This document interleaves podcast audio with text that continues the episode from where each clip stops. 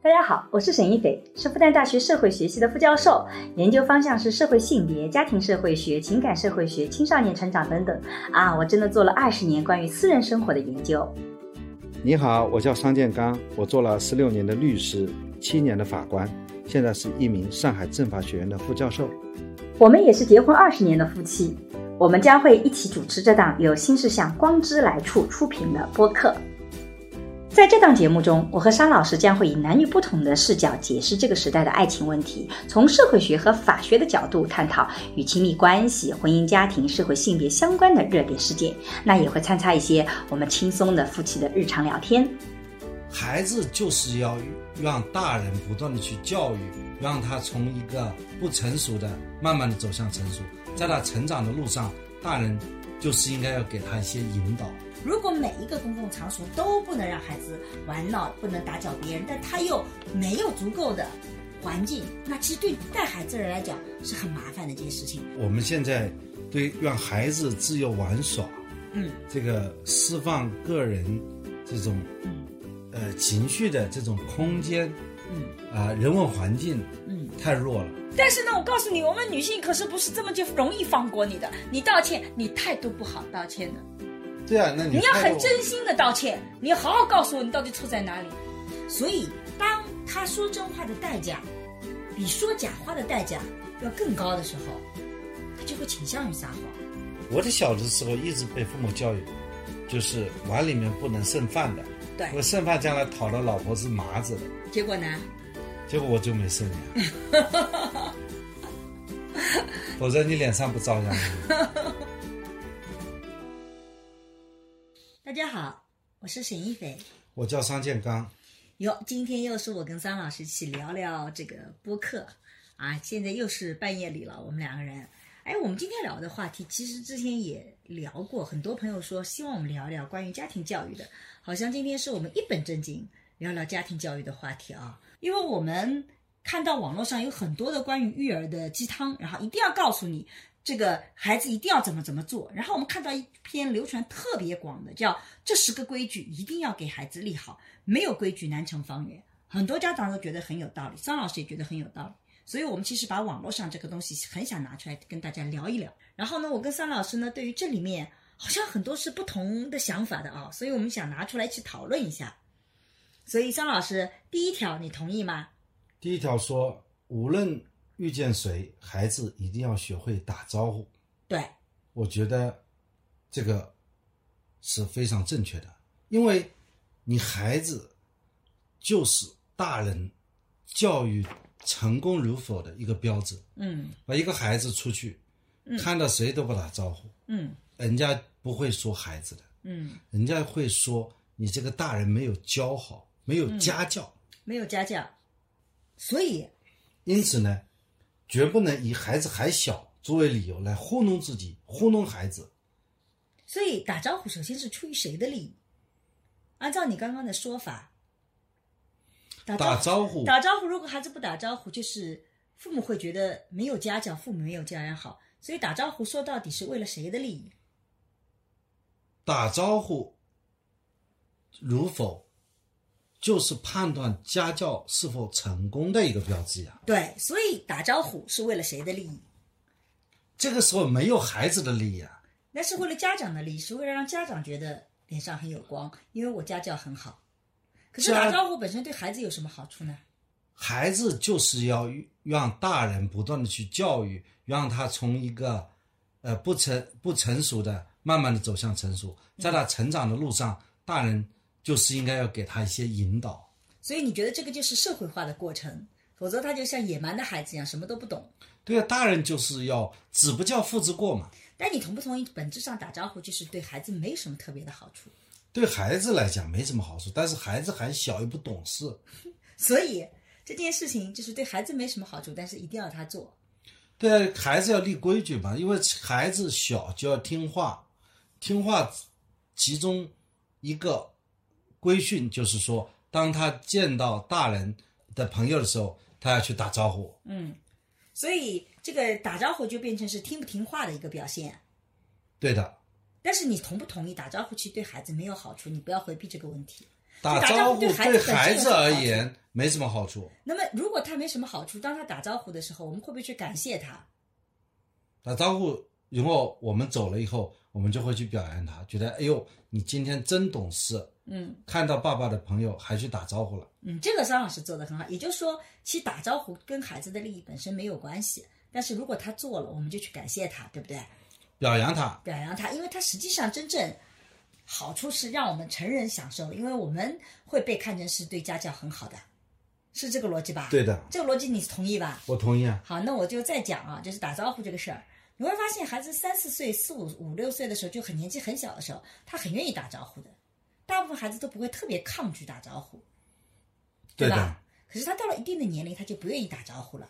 所以，比如说到八九岁，尤其像我们家孩子到了青春期，他就不愿意去打招呼了。这个时候他不打招呼，是因为他不听话、不懂事呢，还是会有别的原因？我们家孩子是打招呼的呀，我们家孩子是打招呼，但很多的孩子在八九岁，然后进到青春期的时候是不打招呼的，是不愿意打招呼的。很多孩子是有这个过程的，就小的时候啊，你叫他打招呼，阿姨阿姨，这个奶奶奶奶。可是到了稍微大一点点，六七岁，有的时候甚至七八岁，有的时候就到青春期，他总归会有一些阶段就突然不想打招呼了。所以这个时候是因为他不懂事吗？他小时候很懂事，后来不懂事了吗？这就搞不清楚了。那我们的研究是发现，其实小孩子小的时候，他没有跟他人关系的时候，他是很愿意打招呼的啊，因为你叫他叫阿姨，他就阿姨，叫他跟就跟叫西瓜一样的。当他有一天突然有自我意识的时候，他开始问我跟他什么关系，因为打招呼是个关系，所以我为什么要打他招呼呢？我为什么叫他阿姨呢？我为什么要叫他奶奶呢？因为我跟他也不熟啊。所以当他有自我意识的时候，他开始拒绝去叫那些你认为应该叫什么的。所以这难道不是一个他自我的发展吗？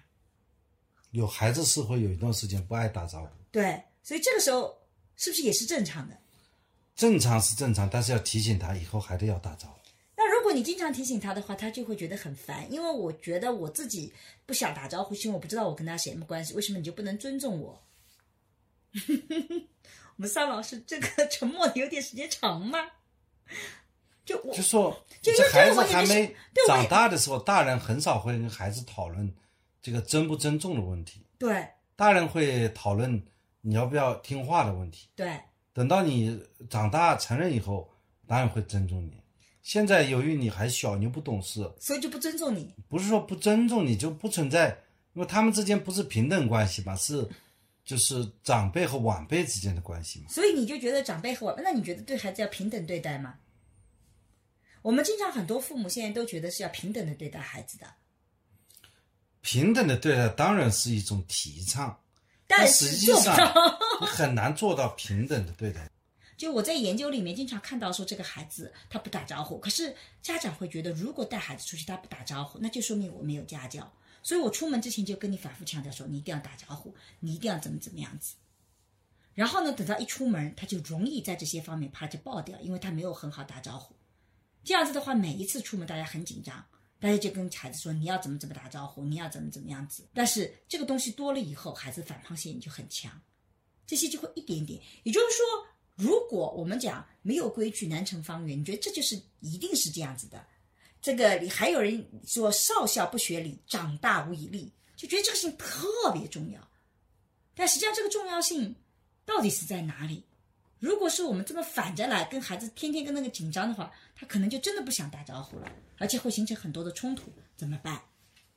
反正他打就打，不打就算了。对，桑老师这点很好。那我自己是觉得比较好的解决方法是，其实大家想想看啊，如果我们孩子有自我意识的时候，他希望是平等的对待的。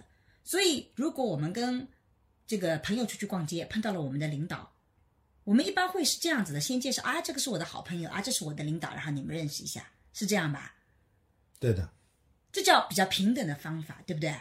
然后你的朋友可能根据性格啊，有的时候他性格很热情，说啊什么什么领导你好；有的人性格比较内向，他就点点头啊是好就过掉了，是这样吧？是的，孩子也有这个性格，所以我们其实，但是我们带着孩子出去很少是这种做法的，我们直接跟他讲说叫阿姨叫奶奶，我们没有这个介绍这个环节。但是我发现小孩子也是挺会忽悠大人的。嗯，你叫阿姨，他说阿姨，就说那他能做到这点已经很好嘞。对他，就他有一个然后他这就个转过去了对，，因为这个时候他讲阿姨的时候，他其实不在乎这个阿姨的概念，他有一天在乎阿姨的这个概念了，在乎奶奶这个概念了，他就拒绝这样了。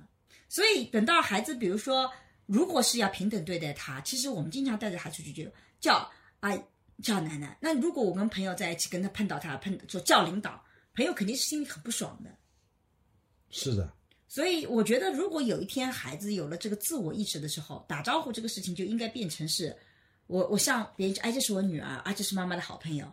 然后他们如果用什么样的互动，我都能接受。那我和有些朋友见面的时候，他们会要他的孩子叫你叫我，对，呃，请叫阿姨好，啊、请叫叔叔好。这个时候我要反过来跟他打招呼，对，就是说你好，我叫桑建刚，嗯对，我就会蹲下来跟他说一句话。对，这个其实也我发现也起不到什么大作用，对，他也就叫了，因为他们家就是这么一直这么教育的。对。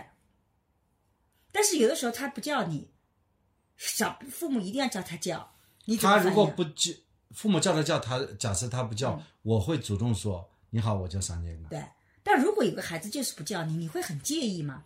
我不介意啊，我觉得我反而跟他父母说，他不叫就不叫不嘛叫，算这了个呗事对情啊就过掉了。所以你看，其实不叫孩小孩子不叫人，他没有你想象中那么严重的后果，这个后果不严重的。是吧？所以其实不用干。那么如果我们能够很合理的那个，他叫了就叫了，不叫就不叫了，反正我也做到这些事情了，我觉得该有的礼节也到了，其实也就 OK 了。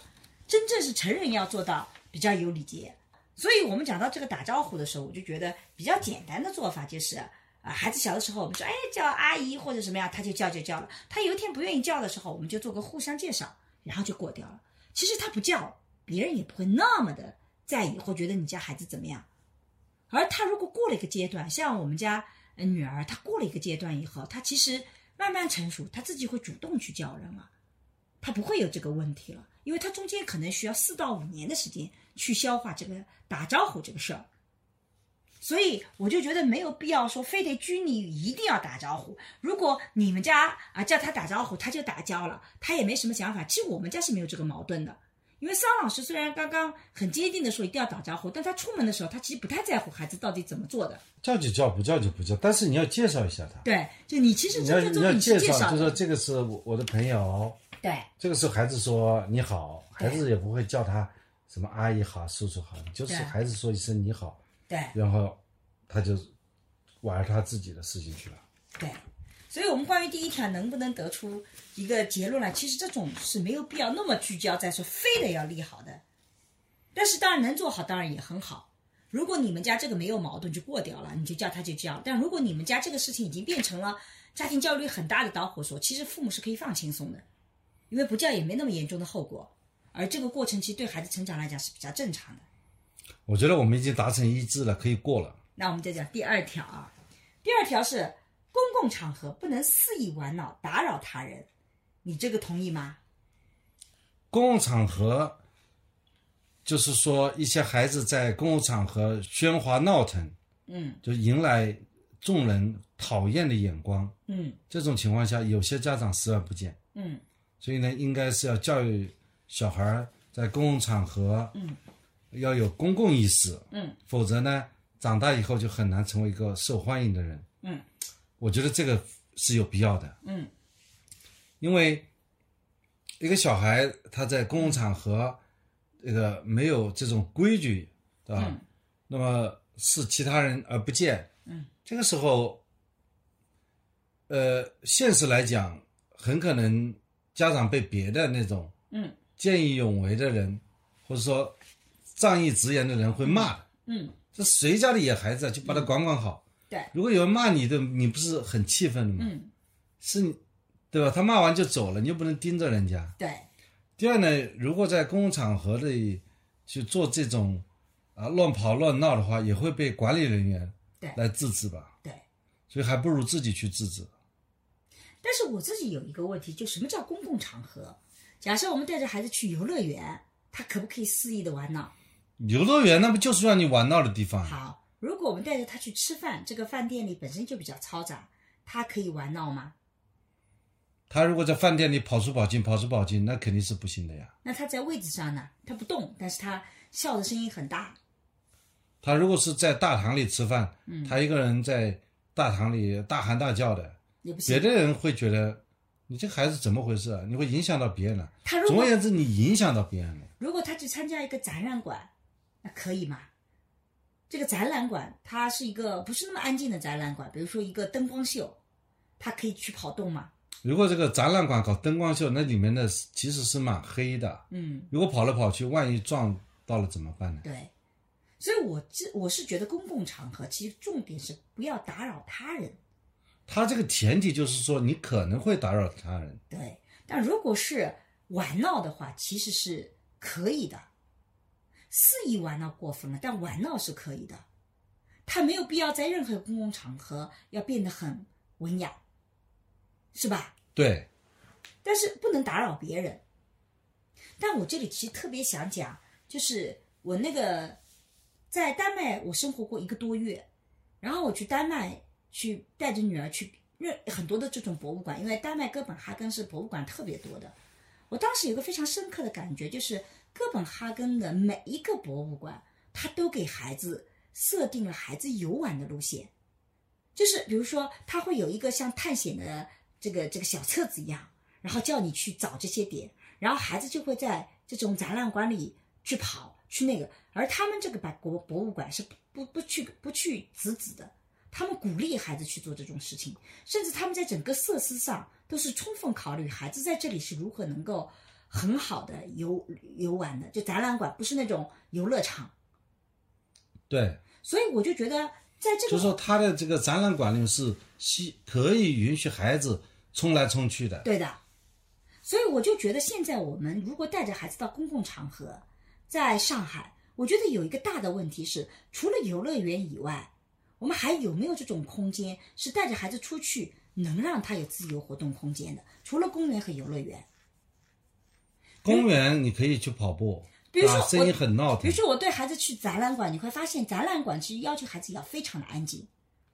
对，看展览，而且啊是很我们安静我，们都不能让他碰墙壁，对，虽看然画展的，虽然他其实很容易就碰到墙壁的，但我们不让他碰，但我们不可能永远带他去游乐馆呐、我们总归是会有要带着他一起出现在一些别的场合，比如说，你看这个丹麦的很多餐厅里都会有一个专门的儿童玩的地方，或者是有一个呃有一个儿童的玩具，你在吃饭的时候他可以给你的，有很多地方有这样吧。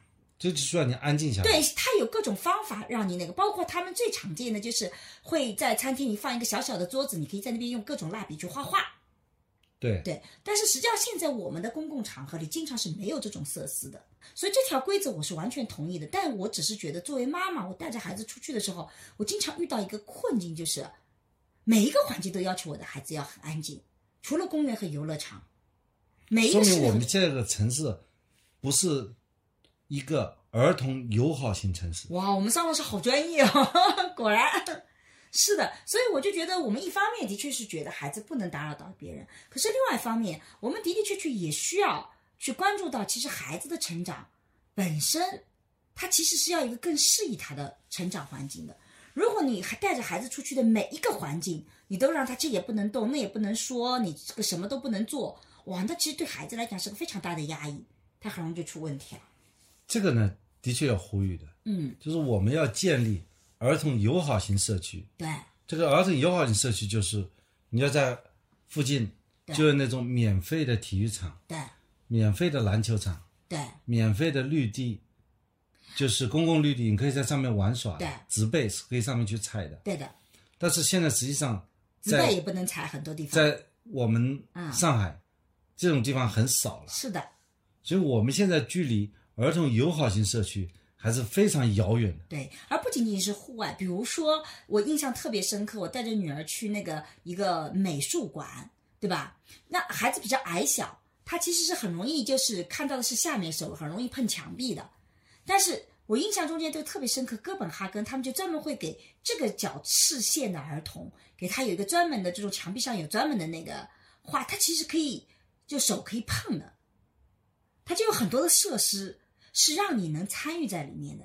室内也有，所以它不仅仅是室外，所以我们怎么去关注到这些问题，我觉得是很重要的。如果每一个公共场所都不能让孩子玩闹，不能打搅别人，但他又没有足够的环境，那其实对到带孩子的人来讲是很麻烦的一件事情。我带着他去超市，他也不能够动。超市里这也不能碰，那也不能碰，大家都对一个孩子跑一跑就怒目而视，就觉得他有问题。那作为一个妈妈，如果我家里没人帮忙，我必须带着孩子一起上超市的话，他就非常的不方便。就是说我们现在对让孩子自由玩耍，嗯，这个释放个人这种嗯呃情绪的这种空间嗯啊、人文环境嗯太弱了。嗯，你想想看，这个上海的地方称土称金啊，对，你说把这一块地方拿来做免费的绿地，那么这个地方一块楼板价就是十几万呢、这是另外一个话一题。造那就是很大的一个 GDP 啊。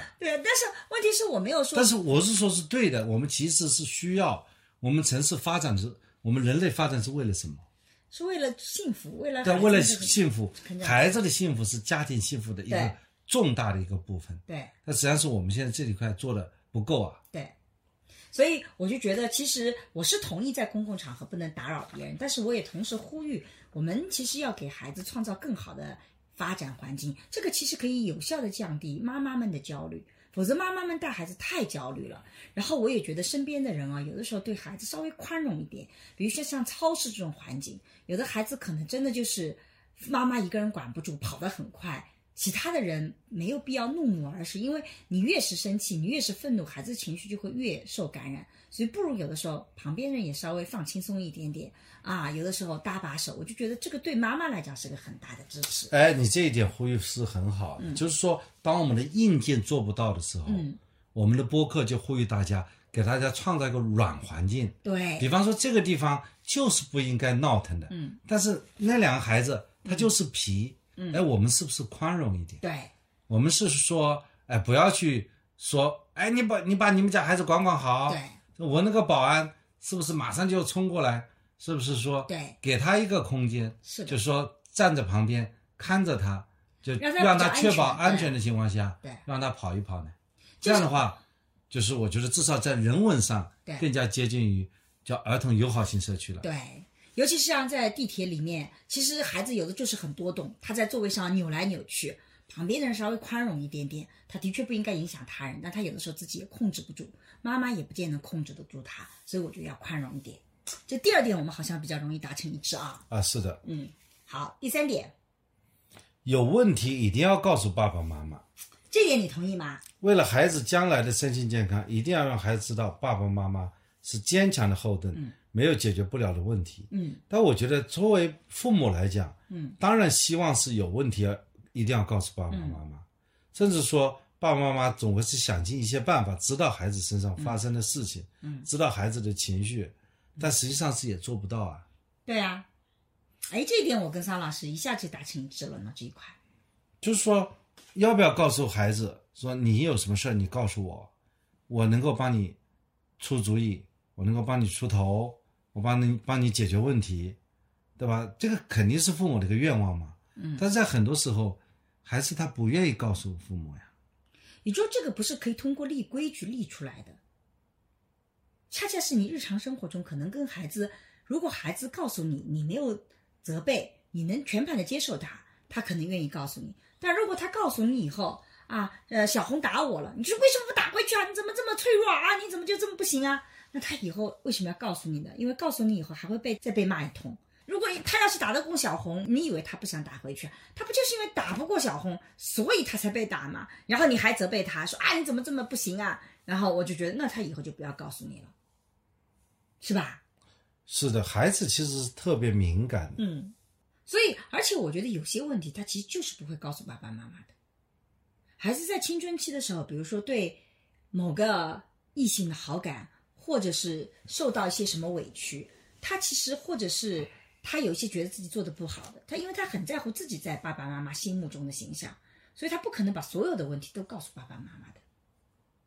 我觉得这也是要接受的，他会有自己的世界，他会有自己的秘密，所以不管是父母还是孩子，其实都知道什么样的问题要告诉爸爸妈妈。这里面就是产生了另外一个问题，嗯就像 Turning Red 里面的，嗯，我们爸爸妈妈是不是要去跟踪孩子？对，你是不是要想尽一些办法，就是偷看小孩子的日记，嗯对吧？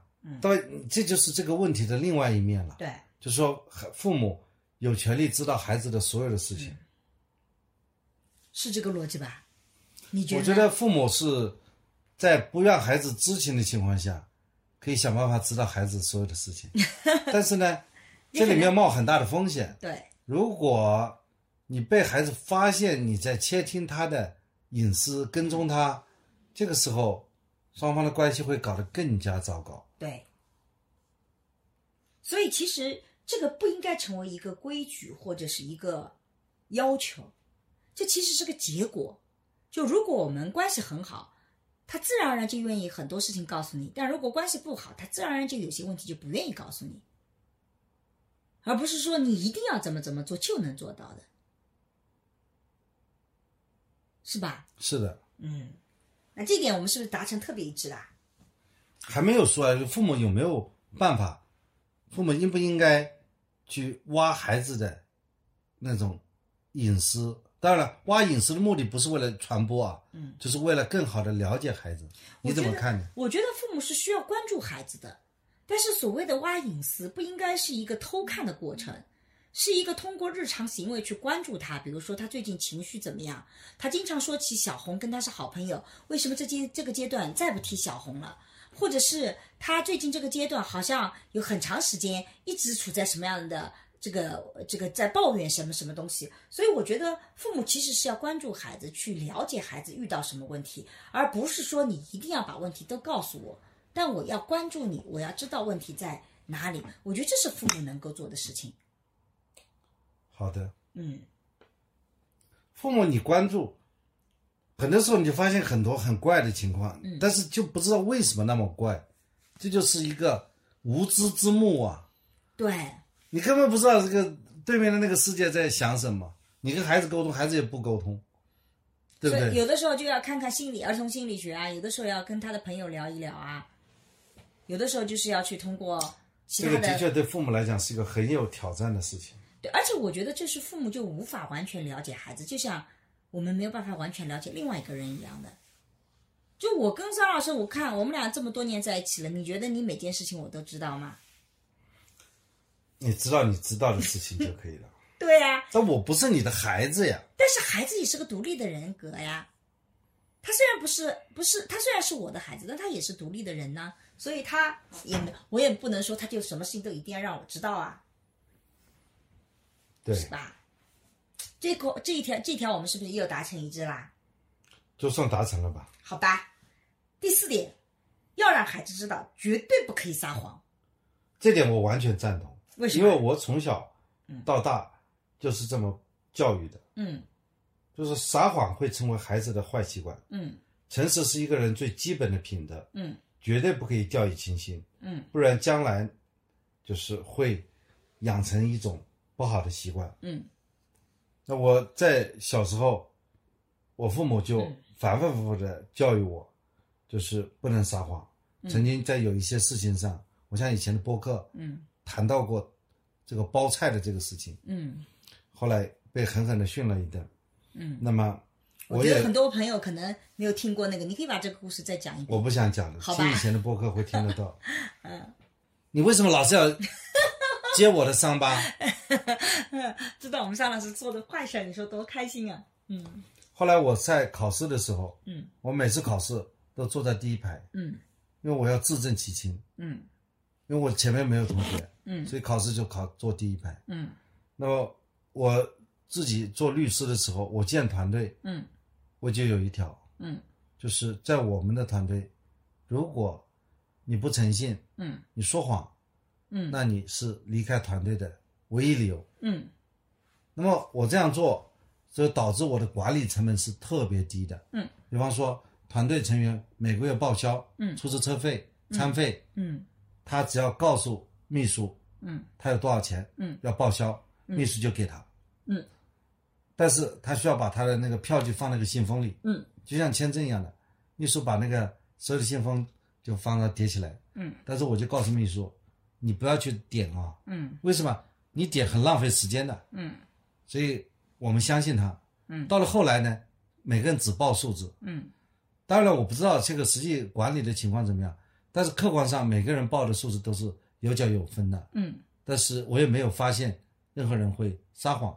嗯那么这样的话节约了很多的成本。嗯有一个人，他好像做了一件事情，他好像是被我发现是证明他是撒谎了，嗯后来我把他开除了。嗯，我就做了，我我真的因为这个条款开除了一个员工。嗯后来多年以后，反正这个事也就过了嘛，嗯过了就过了嘛。嗯但是他好像也没怨我，他后来也发展的挺好的。嗯但我就觉得，呃，我觉得诚信吧，嗯他提出比较高的要求，嗯，但是呢，他会降低这个管理的成本的。对的，这个我完全同意的。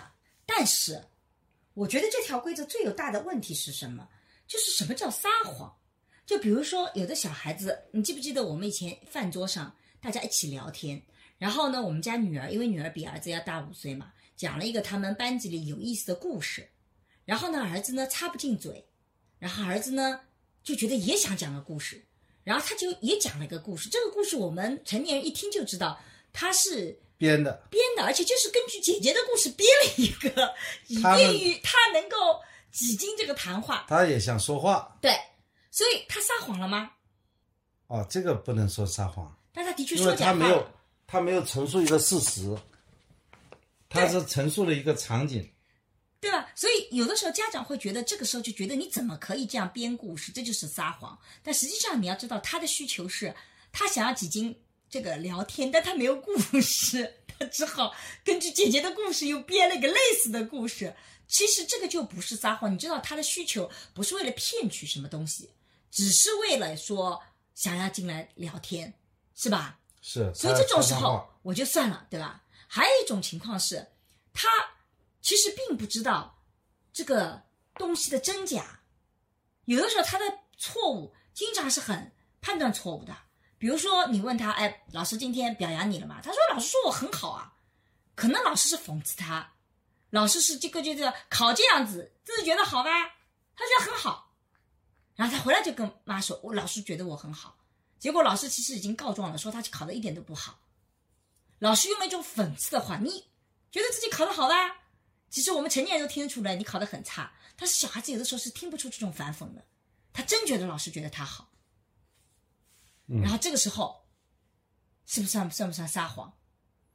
我觉得像这种语言上的情况，还是要理解孩子啊。但很多啊，就比方说是有小的时候孩子说理一解个事错误，实对的，作业有没有交？嗯你说交了，嗯结果根本就没做，嗯这算不算撒谎？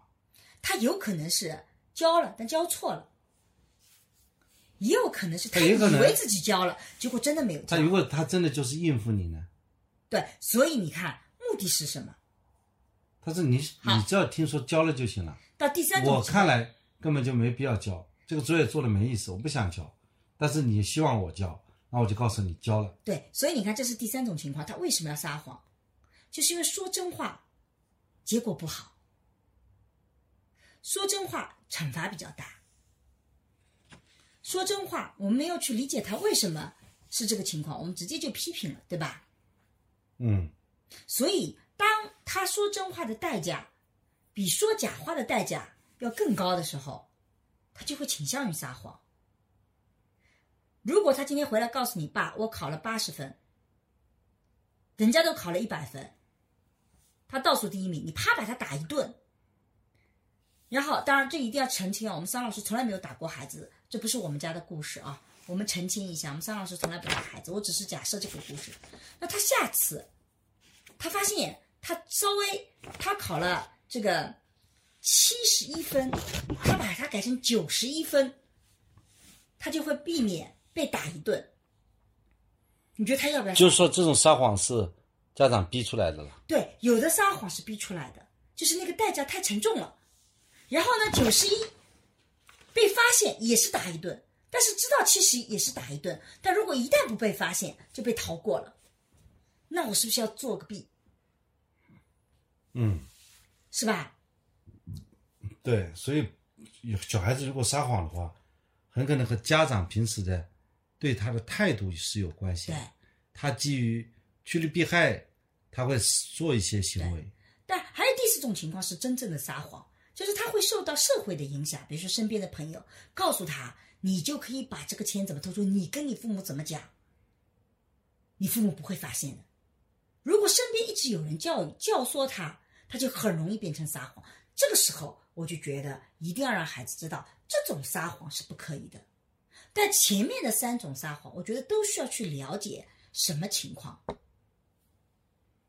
是的，我们以这个有一个学者专门做撒谎研究的，就特别有意思撒谎学吗？啊，他就去去还有去，专门专门这个学问不，叫他撒专门谎研学究撒小孩子的谎言。哦，谎言是怎么一回事儿？其实讲的大概也是这个意思，就是你一定要去区分谎言背后的原因是什么。所以，诚实当然是一个人很重要的本品德，但是什么叫撒谎？什么情况下的撒谎？父母必须要有敏锐性。不能轻易扣帽子。对你不要轻易扣帽子。你一旦他比如说本来只是一个误解，你就说你老是撒谎，你老是撒谎，你这个帽子一旦扣下去了，你总是说他撒谎，他就觉得我说真话也是没有意义的，那我就假话继续说呗。是的，帽子扣太多了以后或，者干脆就不说了。他就干脆就不说了，反正说什么你都怀疑嘛。是的，所以他就不说了。所以我觉得是不要轻易给孩子扣撒谎的帽子。但是父母有的时候看到这种啊，是个教育这种这种规则啊，那一定要能，一旦发现他有一些说假话，就立马变得非常的紧张，一定要把这个事情处理，就把一个小事情就变成个大事情了。而真正大事情发生，有人教唆他撒谎的时候，你就又没有影响力了。我觉得这是特别可惜的。第五条，你来。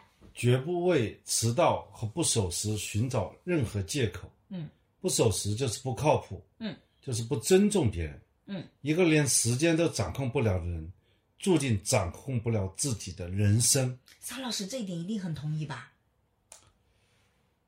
我觉得吧，这个，比方说，比较典型的场合就是迟交作业嘛。嗯，有的时候上课迟到，上课迟到，那么老师会发现的。有的时候是参加活动迟到。对，我觉得不守时和迟到的话，这不是一个很好的习惯。但是很多成年人经常犯这毛病，比方说约着八点钟见面，嗯，很多人就是喜欢八点钟才出门儿。对，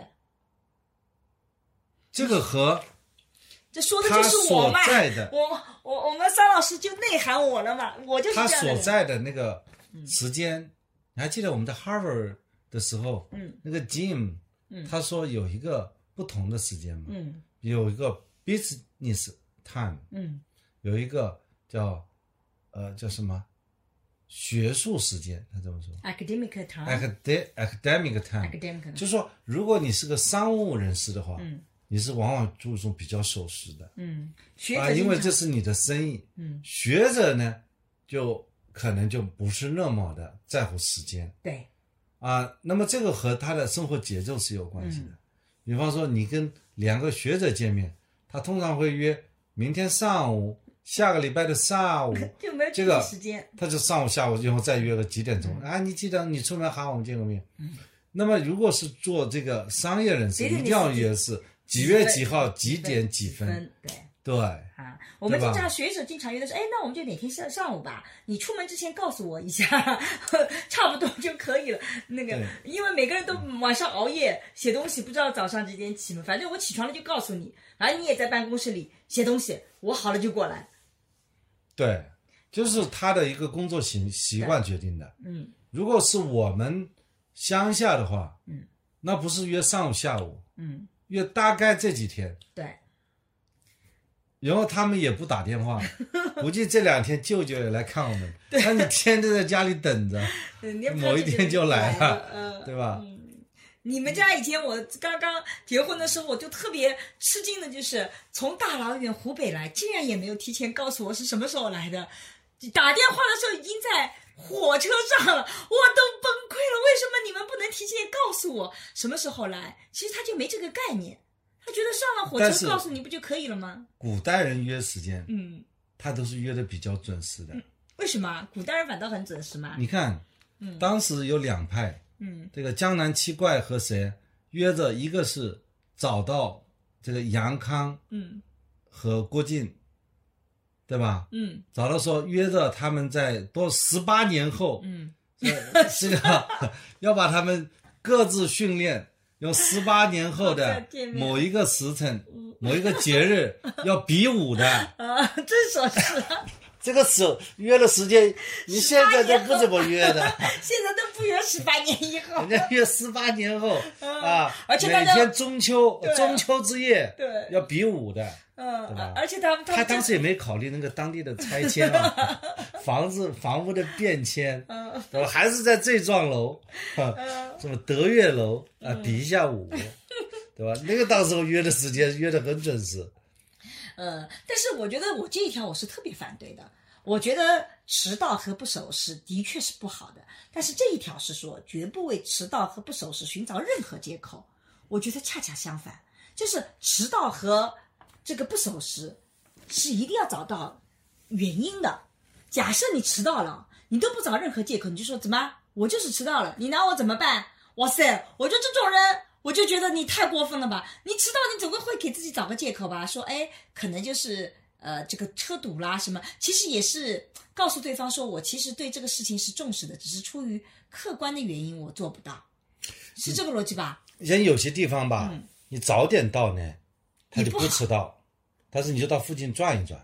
如果你要准时，你计算的那个点对。去出发，你其实往往都会迟到，那我就是犯这个错误的，因为我有一个心理没有考虑到堵车。不是的，我有个心理焦虑症。就比如说啊，我有一个叫墨菲定律，凡是只要我早出门的，到了那边活动就一定不能正常开始，一定会让我等很长时间。我老是有这种发现，经常是这样的。如果我早出门，提前到，哇，那活都不知道拖什么时间。所以，而且呢，经常让我觉得这个时间很浪费，无所事事。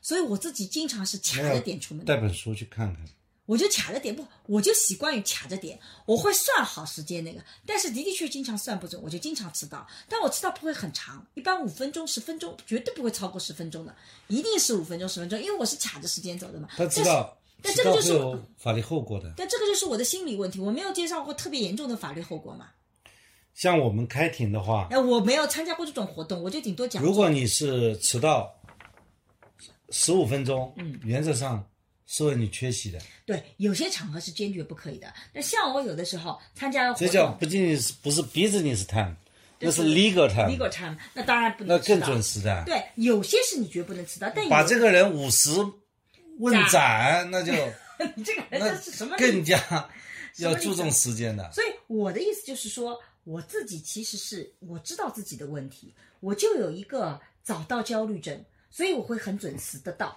我一般不会迟到很多，但是迟到个五分钟也是很正常的。然后我发现绝大部分人能接受我迟到五分钟，就没有发生过严重后果。除非我真的把这个事情忘了，否则没有严重后果。然后我也会去解释，我会给自己找借口。我甚至有的时候就告诉别人说，这就是我的心理问题。我觉得这就是个理由和借口啊。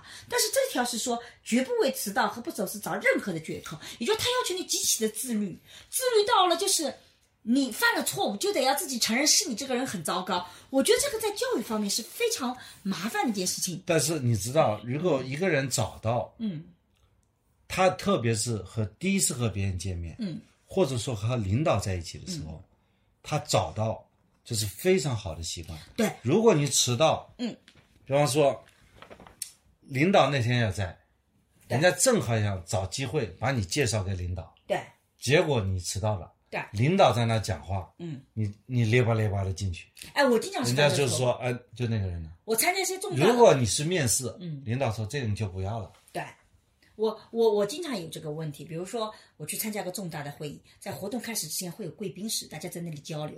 我大部分时候是赶不上这个贵宾室的，我一般到了以后，活动已经开始了，然后就轮到我上场，然后我讲完以后，结束的时候大家就很快就离开了，然后他们就会说了，沈老师等了你半天，很想让你介绍个领导，然后你就没有来，这经常是我犯的错误。因为领导是开幕式结束后就走了。对的，但是我是这么觉得的，我能承受这个后果，而我有这个早到焦虑症，我就放过自己了。你看，这又是我跟你的不同，我可以不要这个好我处啊觉的。得准时是一个很好的习惯，对准时可以得到稍微早那么一点点。不，我比是嗯方说，你如果、啊、提前的太早呢，你也不要给人家打电话对。我已经提前一个小时了，对嗯你坐在人家办公室，人家不舒服，对，那你就可以附近去兜一兜嘛，嗯大不了再玩一局游戏嘛。嗯，啊，当然不要玩过头了，又玩又玩忘记了， 又玩，哎呦，又过了半小时。我肯定是那设置个。好闹钟，我如果找到了，我就会附近去兜兜，然后最后我还是会迟到的。我已经有很多这样的经验，所以我这一条我不是说早到不好，我也不说迟到是好的，迟到就是不好的。我的重点是，如果迟到了不守时，还是要给自己找借口的，而不是说不能给自己找借口，搞得自己这么自律，那个太难受了。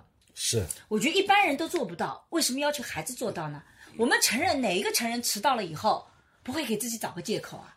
我们成人都做不到，为什么一定要求孩子这么做呢？我自己经常有一个教家庭教育的原则，就我做不到的事情，我就不要求孩子做。比如说，你看我们家餐巾纸用的比较厉害，因为我自己很爱用餐巾纸，不够环保。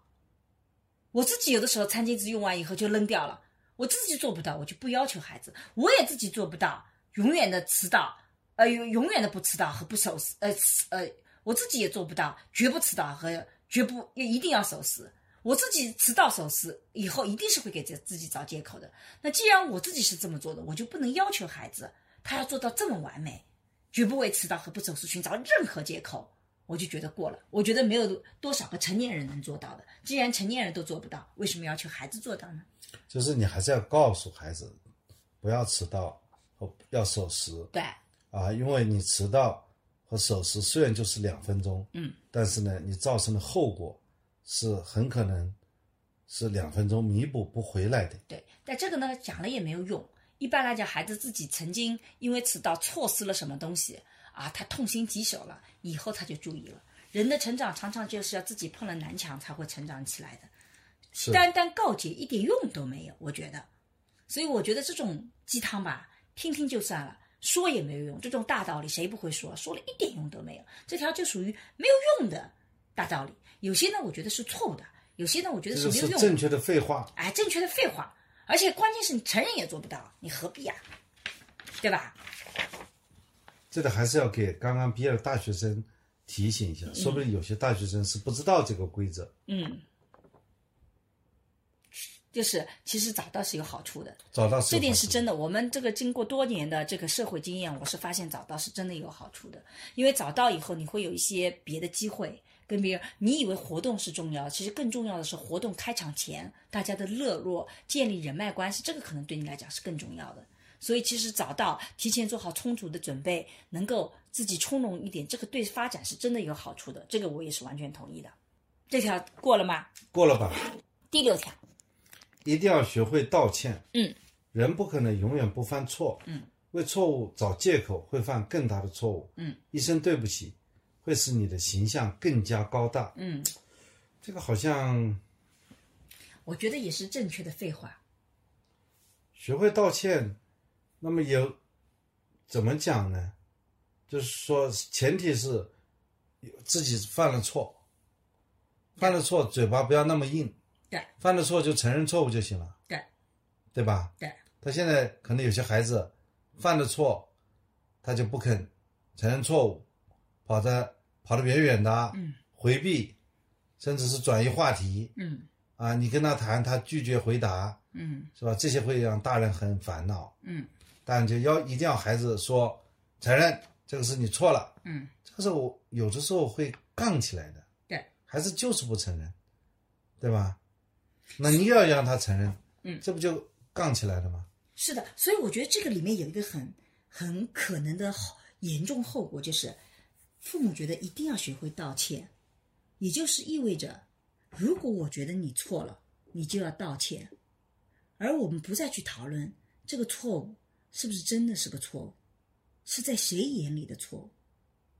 我举个例子啊，就是假设一个孩子刚刚学会走路，他就一边走一边脚去踢石子，一不小心这个石子踢到了一个人身上，那个人就哎呀一声了。请问这个孩子要不要去道歉？大人需要道个歉呢、我也觉得这是是大人要道歉，其实并不需要小孩子道歉，因为对小孩子来讲，这其实他是在尝试走路，他无意识的一个他没行有为，意识，他没有说我有意要去伤害别人。但是如果你觉得犯了错，不管是有意无意，只要是你犯了错，你就要学会道歉。这个就会让很多的孩子就觉得我明明没有犯错，你一定要我说我错，是这吧？孩子呢，他刚才表现出很杠的情况下，嗯很可能他没有意识到他错了。对，你一定要让他去道歉，他道出来也是虚情假意的歉。对，再说了，道歉有用，要警察干嘛呢？你怎么不希望孩子让警察抓去吗？ 你这话讲的嘞，没办法聊下去了。但是我觉得是这样的，一般日常生活中其实没有那么多的错要道歉，但是真的犯了错，单纯的道歉是没有用的。道歉我们在家庭教育里有一个叫三个 R，就是首先得要承认自己到底错在哪里，第二个要对利益受损方获得他的这个原谅，就你要有一个正式的赔礼道歉，正式的一个请求对方原谅的这个仪式。第三个，你还需要告诉对方说，或者说你需要做出弥补，这才是真正的道歉，而不只是说说声对不起。啊，那如果是发生这样的事情，前提一定是这个孩子他损害了他人的利益，他有一个他自己主观上的恶意，否则的话，他只是无意的，他走过你的桌边，一不小心这个身体把你的杯子给碰倒了，你的杯子的水把电脑给浇了，你的电脑废掉了，损失很惨重。但是对孩子来讲，他完全无意的，他就是走路不稳而已。那么你要他付出多大的代价来承受这个错误呢？所以我觉得，有些错误一定不是他必须要道歉的，但真的要道歉，就得要有一个完整的程序。比方说，他把别人给打了，他是有意识的打别人的，他人家在玩游戏，玩着玩着，两人吵起来，吵了以后，他虽然年龄比人家小，他块头比人家大，结果他冲上去把人家给打了，嗯，要不要道歉？你觉得呢？我觉得他把人家打也打了，那总归要去道歉了，把人家打哭起来了。但如果是有这种情况啊，有一个比较瘦弱的孩子，他最喜欢干什么事情？就是上课的时候把指头变成一个个小球扔你，然后呢一扔，那个女孩子跟他讲：“你别别别扔我。”那个他再扔，持续不断的扔，下了课以后还继续扔，这个女孩就很生气，过去，直接把他的这个指头啪撕掉，把他一推，把他推开。这个小个子的男生啪啦，他就摔倒在地上了，很疼痛，哇哇大哭。这种事情上，谁应该向谁道歉？这个时候，如果你看到完整的事实的话，对我觉得各打五十大板，对吧？对，但问题是，大部分时候我们作为成人，你只看到了最后那一步，这个女孩子把这个男孩子推倒了，你没有看到前面那步，这是经常发生。谁会莫名其妙去推一个男生啊？所有的冲突发生都有会有前因后果。我的意思就是说，大部分我们遇到孩子都是这种，他有冲突一定有前因后果的。可是我们成人往往只看到了最后一步。那你如果一定要强迫他去道歉，他会觉得是非常非常的抗议，他就非常非常的抗议。我觉得小孩子和另外一个小孩子道歉，他把人家打也打了，他肯定觉得打人家是正义的，嗯，对吧？他打一个孩子，好像觉得自己是正义的，对的，然后你让他去道歉，这中间会产生很大的冲突。是的。所以我们就回过头来，这个这个鸡汤，如果你坚定的这么认为，其实有的时候是成人的傲慢，就是说你不管发生什么事情，站在你的判断上，你觉得他错的，他就要去赔礼道歉。问题是，他到底是不是真的错了？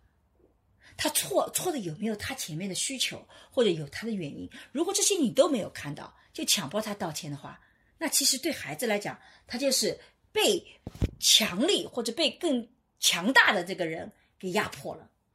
所以，小孩子到底应该做什么样的事情才要道歉呢？这个事情就搞不清楚了。有的时候是无意，肯定要道歉。比方说，你在画一幅画，画了两年时间，嗯，这个画了画，正在把这幅画再签个字，要裱一裱，人家付了三千万，嗯，这钱定了，嗯，结果他 从外面一下冲进来，嗯，说妈妈，我在外面这个有一个什么东西，叭趴到这个画上，把这画弄破了，对，嗯要不要道歉？不要道三歉，千万，不要道歉。这个其实成人的责任。如果你觉得这个东西如此的金贵，你怎么能放在孩子那么容易碰到的地方？但是你在画画呀，画纸不是很容易撕掉吗？所以你就应该是，就是说你是有责任，就是我们经常会遇到这种情况，孩子去把一个什么很名贵的东西打破了，我就经常问你的名贵东西放在哪里？你为什么要把那么名贵的东西放在孩子面前，能够让他轻易碰触到的呢？也就是在儿童友好里面有一条非常重要的原则，我们刚刚讲到友好城市，就是你不能把诱惑放在孩子面前，然后叫他不要碰。你把一个花花绿绿、很漂亮的瓶子放在他面前，告诉他这个是个古董，你千万不要碰，碰了你就是犯错。孩子是没有这个判断力的，所以你应该做的是尽可能把这个宝贵的东西放好了，让小孩子碰不到，这样才叫友好。就你减少他犯错误的那个，你搞一幅三千万的画，画到最后一刻了，你还能够孩子冲过来，直接就把这个画撕破了，就说明你公共的领域跟私人领域没有完全的分开。疫情啊，只能在家里 画呀，那就 就圆回来了。 也会。所以我的意思就是说，我们当我们觉得小孩子一定要学会道歉的时候，其实有一个非常麻烦的事情，就是我们成人会去假定孩子犯的错是我们认为他错就是错的，但实际上这个背后的情况很复杂。我有的时候经常会觉得，人生里真正需要犯错的是不多的。就就像我在那个社会学的爱情思维课里讲到的，经常你会发现，如果男女吵架，男朋友跟女朋友吵架，你觉得应该谁先道歉？当然是男的道歉了，所以你看，这个社会都认定了男的道歉，为什么要男的道歉呢？如果男的不道歉，参照第一条，其实是因为为什么要男的道歉？是因为这个背后的逻辑是说，其实我女性是要哄的。我们经常会觉得男的就要道歉，但实际上这里面有两个问题。第一个是，如果一定要男的先道歉，就意味着这个事情到底是什么原因，我们已经不再去讨论了。未来怎么避免，我们也有的时候就不讨论，因为反正是你错嘛。但有的时候可能不是你的错，只是你跟他想法不一样。而对于这个差异，我们就直接视而不见了。但另外一个前提假设是，为什么男女朋友首先要男生道歉？其实，在假设女性是需要被哄的，女性是那个弱的，难道天天倡导女性道歉吗？不是，而是那我们说开始进入母系社会了。不，是的，而是说这个事情到底是什么样的，得去搞搞清楚。但问题是搞不清楚啊！其实，所以没有很多事情需要道歉的，比如说这个男的，你不道歉，那个事情就所以这事就是，情就没办法结束呀。所以这就是，往往是用一个道歉把这个事情画个句号，翻新篇章了所，以也就是说，男生常常是通过道歉就把这个事情翻新篇了。结 束了，结束了。但是呢，我告诉你，我们女性可是不是这么就容易放过你的。你道歉，你态度不好，道歉的，对啊，那你你要态很度真心的道歉，你好好告诉我你到底错在哪里。对啊，态度好一点再道歉。但问题是你一定要去总结出来你错在哪里。如果你自己没有总结出来你错在哪那里，还是是道歉当中的那种演戏的成分，艺术化的说。所以，这个就会这是男的他也没认为他错，对。他你觉得道歉不诚恳，我跟你再诚恳一点；对你觉得没有证据，我再给你找点证据。所以这就变成一个表演了，对不对？其实是表演，所以我的意思就是说，其实人生里面大部分事情不需要所谓道歉来道歉去的，因为就没什么犯错方。真正需要有犯错，你出轨了，那才是需要道歉的。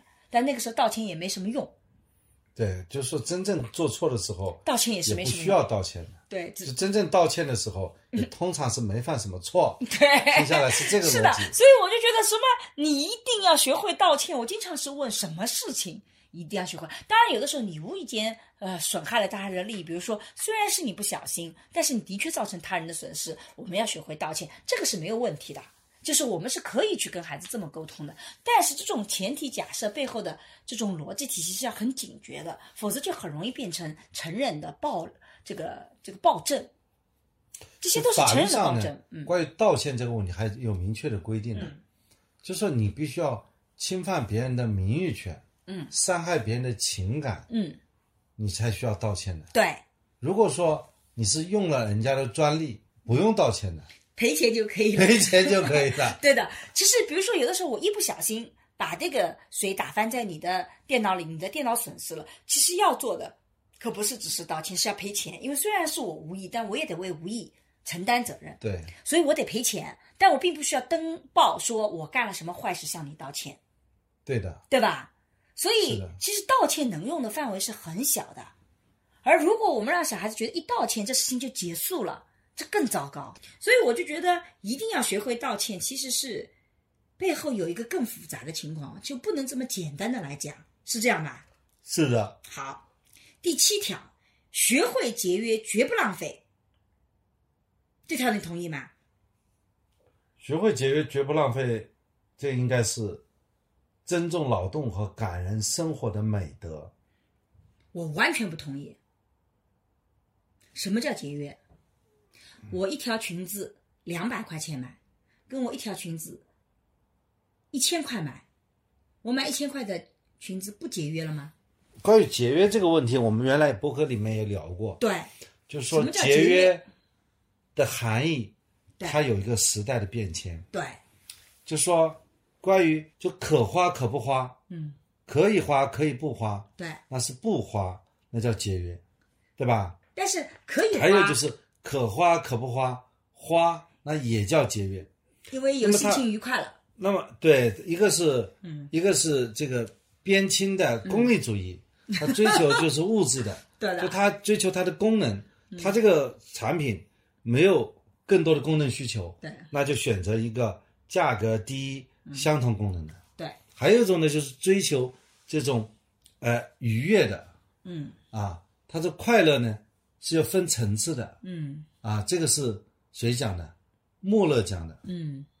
穆勒沙老师说，现在好，我还用很崇拜的眼光看就着说他，好有哲学性啊。你花这点钱，功能是一样，但是你会得到更多的愉悦，更高级的愉悦。对，所以呢，这个情况下性价比更高，所以什么呢叫，这节约也叫节约。好，还有一种，他们都属于功利主义思想。对，所以什么叫节约是有个问题的，对，在你追求什么样的最大化？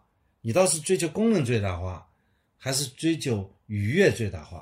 但是还有一种节约啊，就这种我觉得你看节约的概念已经不一样了吧？还有一种节约就是我你给我盛了一碗饭，我吃了一半，但我真的吃不下了，我能不能此时此刻浪费它了。对我能不能此时此刻不吃这碗饭了？因为我吃下去觉得很难受，我能你不可以吃不吗？吃，但是要把它打包打回去，那我就在家里啊，小孩子呀，这是跟小孩子讲的。那么就放到下一顿吃呀。那绝大部分的父母不会这么做的，怎么可能让孩子吃下一顿的剩饭呢？那父母来吃呀。所以就应该父母来吃。但能不能教育小孩子说要节约？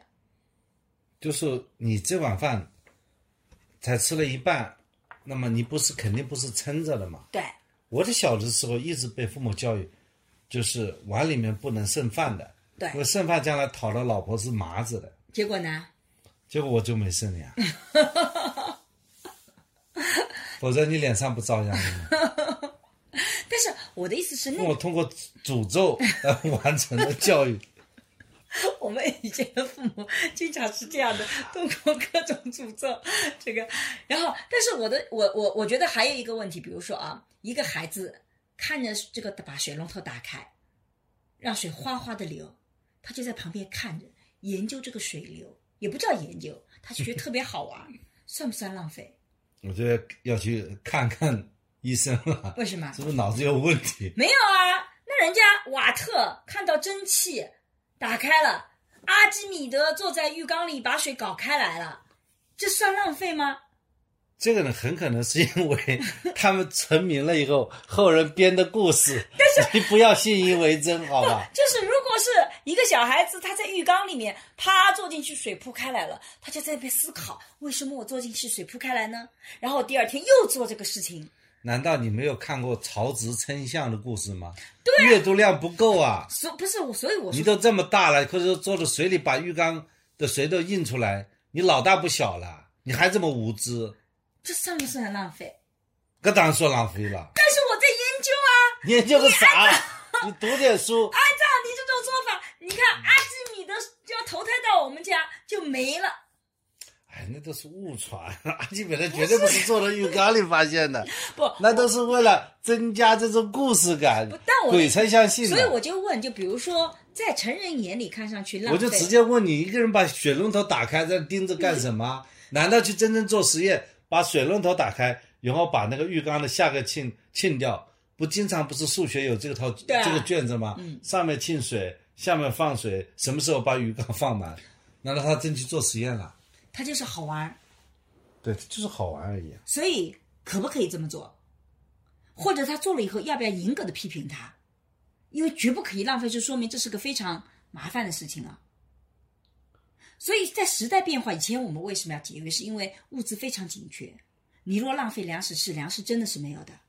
那么，如果我现在小孩子把米饭一个个的搞在不同的地方，跟我给他买了黏泥，也花了那么多钱，他粘在不同的地方，对小孩子来讲，它意味着什么？那当然要教育了，啊所以为什他么不要乱这个把米饭扔到地上去，这个也不教育。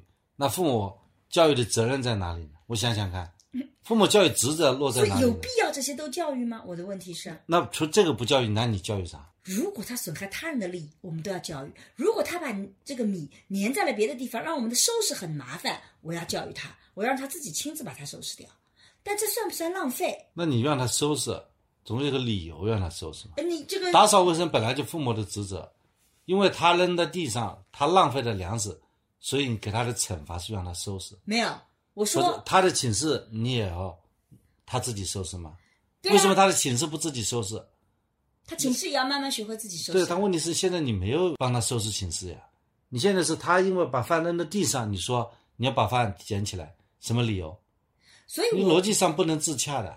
所以我的意思就是，他把饭扔在地上，我不是因为他浪费而要去惩罚他，而是因为他这个行为增加了别人的工作量，所以他需要自己收拾掉。所以我们回到这个节约的这个概念里面来，就是到现在为止，我们到底什么东西算是浪费的？其实打了个大大的问号。所以成年人能不能用自己的观点直接就去判断孩子这些都是浪费的？真的，我们以前遇到过这个小孩子，他就是对水流特别感兴趣，他不断地去选水龙头，他探索这个水龙头为什么这么旋它就变大了，那么旋就变小了，他的确是浪费水的。但是他能不能做这个探索？我们能不能把它就看成是一个非常糟糕的浪费的行为？也就是这个浪费的概念是成人的概念，其实不是小孩子的概念。他清个一个小时，我们也能忍受吧？结果他每天在那去把水给打开，我觉得智商也不够高 哎。但实际上是我我这个有个专门的研究，非常有意思的，就是说，假设成人不干涉，蒙特梭利以前也有类似的研究，成人假设不干涉，他搞一搞他就过掉了。这个蒙特梭利讲他的敏感期就这个问题，他会有一个阶段对这个东西特别感兴趣，然后他就选选看看看，然后你如果不干涉，他就过掉了。但如果你这个时候干涉，你不让他，就导致他对这个东西很饥渴，老有这个渴望，他后面就控制不住了，天天想去干这个事儿。所以有的时候是很神奇的，这个要忽略它。对，哦比方说小孩子，嗯，扔米饭，你不踩它，他就过了。它也就算了，但如果你是一去要去搞他，他以后天天给你扔，就强化这种记忆。对。然后第八个是，努力和认真永远比结果更重要。就是说，用心把事做对，认真把事做好。嗯，虽然未必能够获得收获，嗯，但放弃一定是一无所获。嗯，就强调这个态度决定一切对啊。米卢说的总归对的。我完全不同意，我觉得结果很重要的。如果没有结果的鼓励，其实你要持续的努力和认真是非常非常艰难的。小孩子没有成就感是吧？对的，而但这个结果不是说一定要很大的结果，而是做每一件事情可能里面有一些小的结果。如果你让他这些结果都不在乎，你是不可能让他持续的努力和认真的。一个人他如果老是没有结果的话，他他他怎么可能一直能够保持这个动力机制呢？成就感是个动力机制非常重要的来源，热爱、成就感、目标这三者是这个动力机制的来源。那你如果有目标啊，那你要达到什么东西，那你也是个结果，成就感也是个结果。只有兴趣是天生的，但是你兴趣要持续，也要依赖于你目标和成就感的。所以我觉得我们现在经常有这种矫枉过正，就是觉得啊，努力和认真很重要，别结结果是不重要的。其实结果也是重要的，努力和认真也重要，这个呢这是个两者鸡是汤同，等嗯重要的。这个是个鸡汤。你告诉孩子努力过程就你就努力好了，结果不重要，其实还是忽悠孩子去努力嘛。对，但你其实还是在但乎是结果的呀。孩子如果努力努力以后他没结果，对他凭什么要努力呢？对啊，员工继续说努力很重要，对啊努力重要个啥？我努力完了以后也得不到奖励，对得不到认可，对得不到自己的愉悦，对啊那我干嘛还努力？所以说这个规则是对的，但是它不 work，嗯对，就说对小孩子是不能达到教教育小孩子的作用，就完全是个鸡汤，而且我们自己成人也做不到。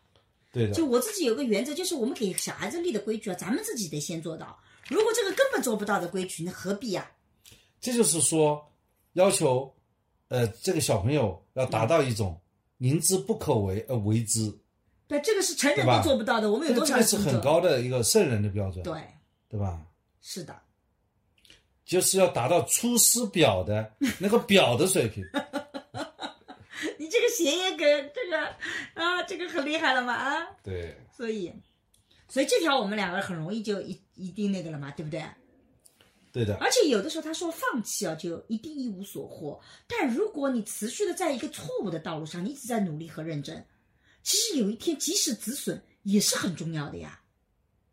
对的，为什么及时止损就不好了呢？对吧？这一条我觉得是错的特别离谱的。有的时候人是需要学会及时止损的，是的发，现自己真的不行了就算了呗，换个道呗，是的。没有必要说非得要到那个什么。我就在读大学的时候，在肯德基打工，嗯我就突然发现我不大适合去做那种手工艺的活，嗯做的不好。嗯就怎么训练，我客观上每次训练好了以后，我就是第最后一名，嗯人家人家很快就掌握了，嗯我这就不灵活。嗯，从此以后，我决定，我只能是干这些。脑力活。 怎么能说脑力活？就只能干这些比较傻的一些事情， 就做现在的工作，做做律师，做做法官，做做教授，这很傻的活吗？动动嘴皮子的事情啊。不，其实就是有的人就擅长说话脑部，有的人就擅长手部动作。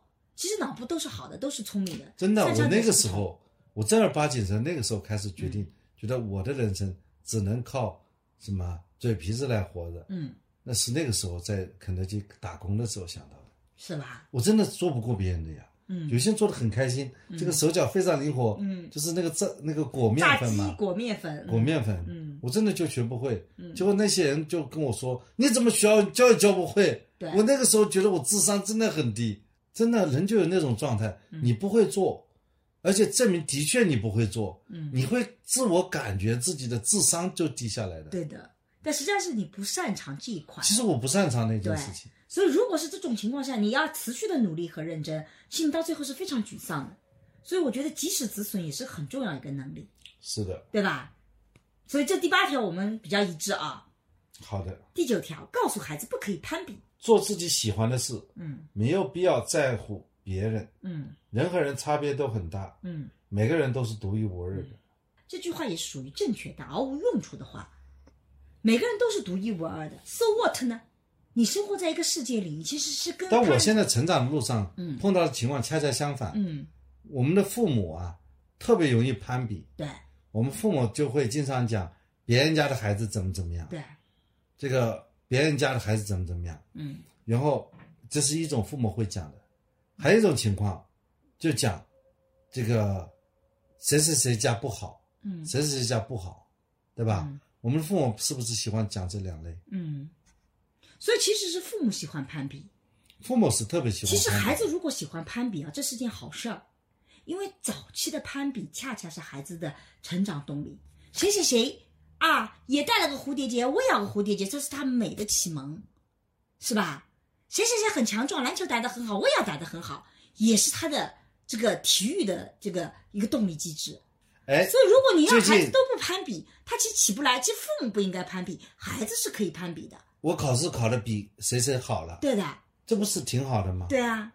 所以你怎么能让孩子不攀比呢？攀比很可能指的是说谁谁谁买了一双什么什么鞋，耐克鞋，对我的这个红星运动鞋是不是要换成耐克？对。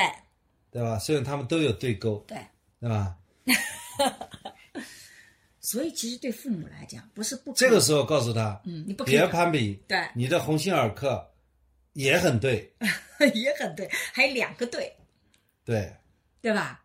所以其实父母说孩子不可以攀比，但是你可以攀比成绩，你可以攀比哪件事情做得好，但你不可以攀比衣服穿得好。所以这个背后全是父母的价值判断，什么时候叫攀比，什么都是父母说了算。对你不能跟人家攀比高消费，对对吧？要买穿名牌衣服，对。呃，就是穿名牌鞋总而言之，子我。不支持你的事情，你要攀比了就不行。但我支持你但的事是情。我希望你和人家比比成绩，对你觉得这个有什么问题吗？我觉得这个很正常啊。对啊，所以我的意思就是这句话，它就是个双标的。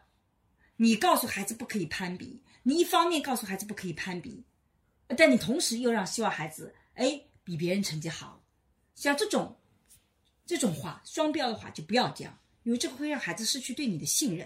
对，而且这你好知道像孩子很难去做到啊。对，因为这是个十条说一定要做到，如果你父母真的按照这十条做的话，你会发现你你自己都做不到，何况孩子，这个这家庭教育变得很绝望啊。是的，嗯最后一条终于到了，啊遇到危险可以放弃规则和约束。嗯具体来说，当你遇到危险的时候，嗯，可以放弃一切的游戏规则和规则的约束，嗯因为保护生命就是最大的规则。嗯永远记住，生命高于一切。嗯我觉得讲的挺好啊。比方说，一个小孩儿，别人拿着刀对着你，嗯，叫你把皮夹子拿出来，对。叫你把脸伸过来，要扫码支付。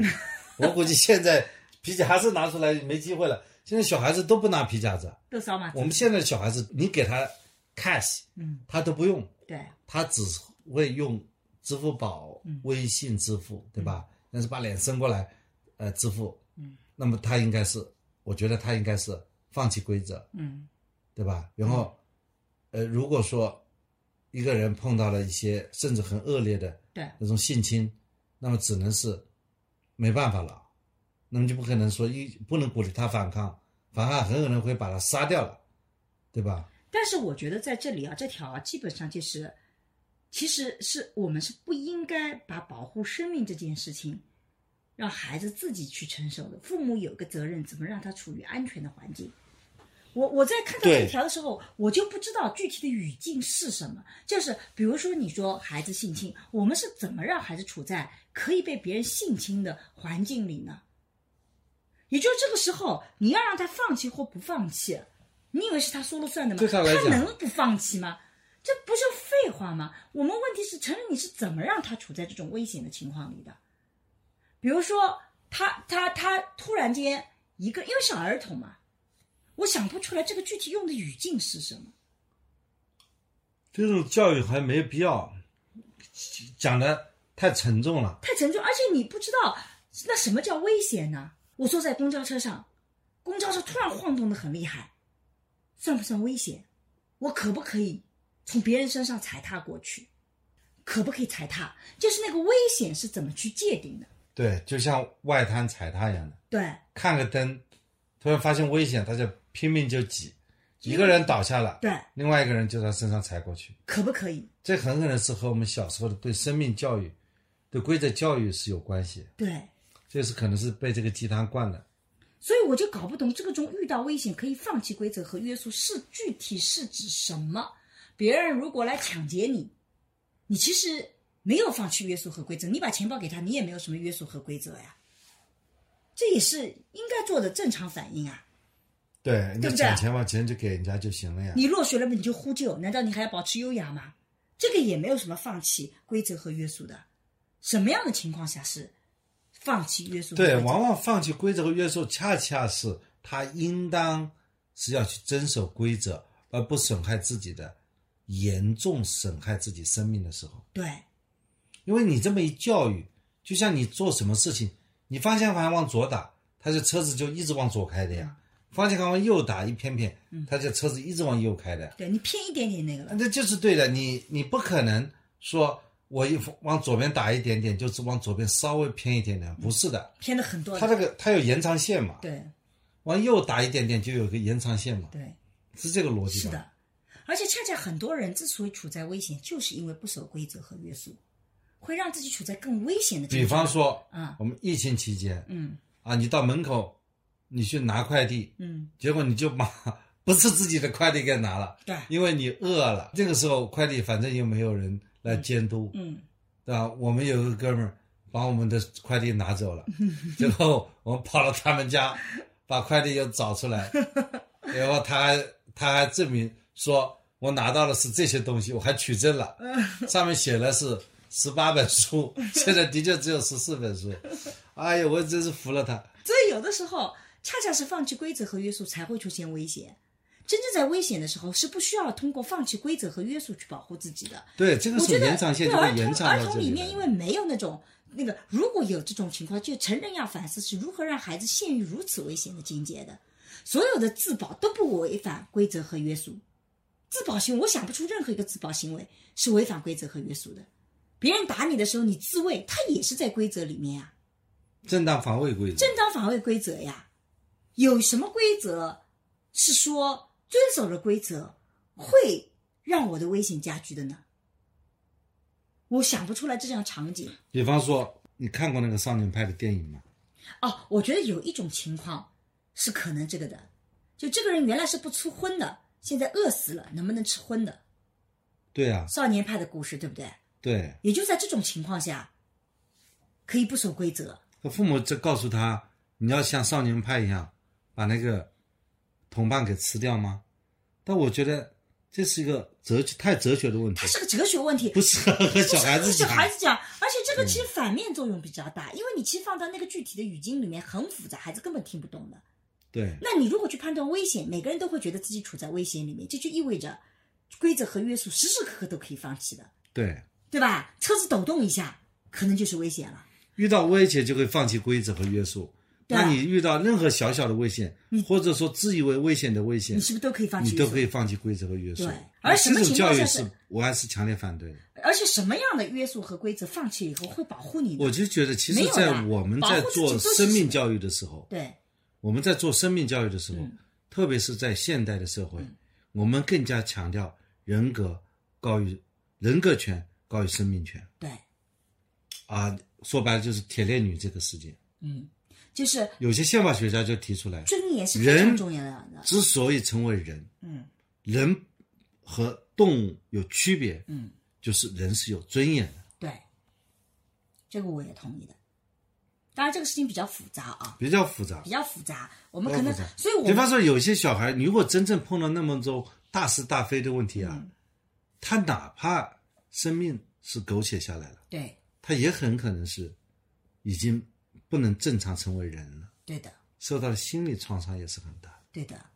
所以我觉得，在小孩子教育里，其实没有必要把这么复杂的事情简单化为这么一条逻辑体比系。方说，你是救救火队员，嗯，父母告诉你碰到危险的时候放弃规则，你看那个东西救火救火队员那个着火了，救火队员就是要往里面冲，对，很多救火队员就死在逆向嗯而行。嗯，因为你选择了做救火队员，对你就要选择把你的生命放在危险之前。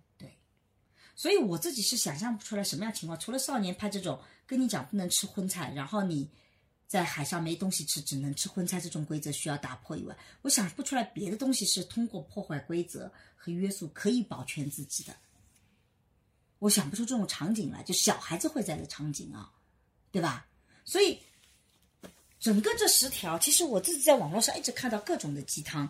我不是说这些鸡汤一点可取之处都没有，而是我觉得有的时候这些鸡汤会造就非常偏执的父母，以为自己拿了非常重要的原则一定要去执行，在这个过程中既有成人的傲慢，又会伤害孩子而不自知。我觉得，即便是这样培养出的孩子，也都是一些精致的利己主义者。对，有的时候，孩子并不是能够得到成就感、得到尊严，对，呃，或者说得到这种愉悦，嗯和最终也得不到幸福。嗯我现在经常也在想，包括我现在和学生们嗯去讲课，嗯，我想我在这个学校里给我们的学生能够带来什么，嗯就是让你拿到好成绩，让你获得好呃工作的能力，嗯还是说，我们通过我们的教育就是要超度你，让你成为你自己，让你去找到你自我，对，哇，你这个已经思考很深入了，对吗？才做了三个月的老师，已经这么深刻对，的我也我也经常讲思政课的，在课堂上加速思政的内容，嗯。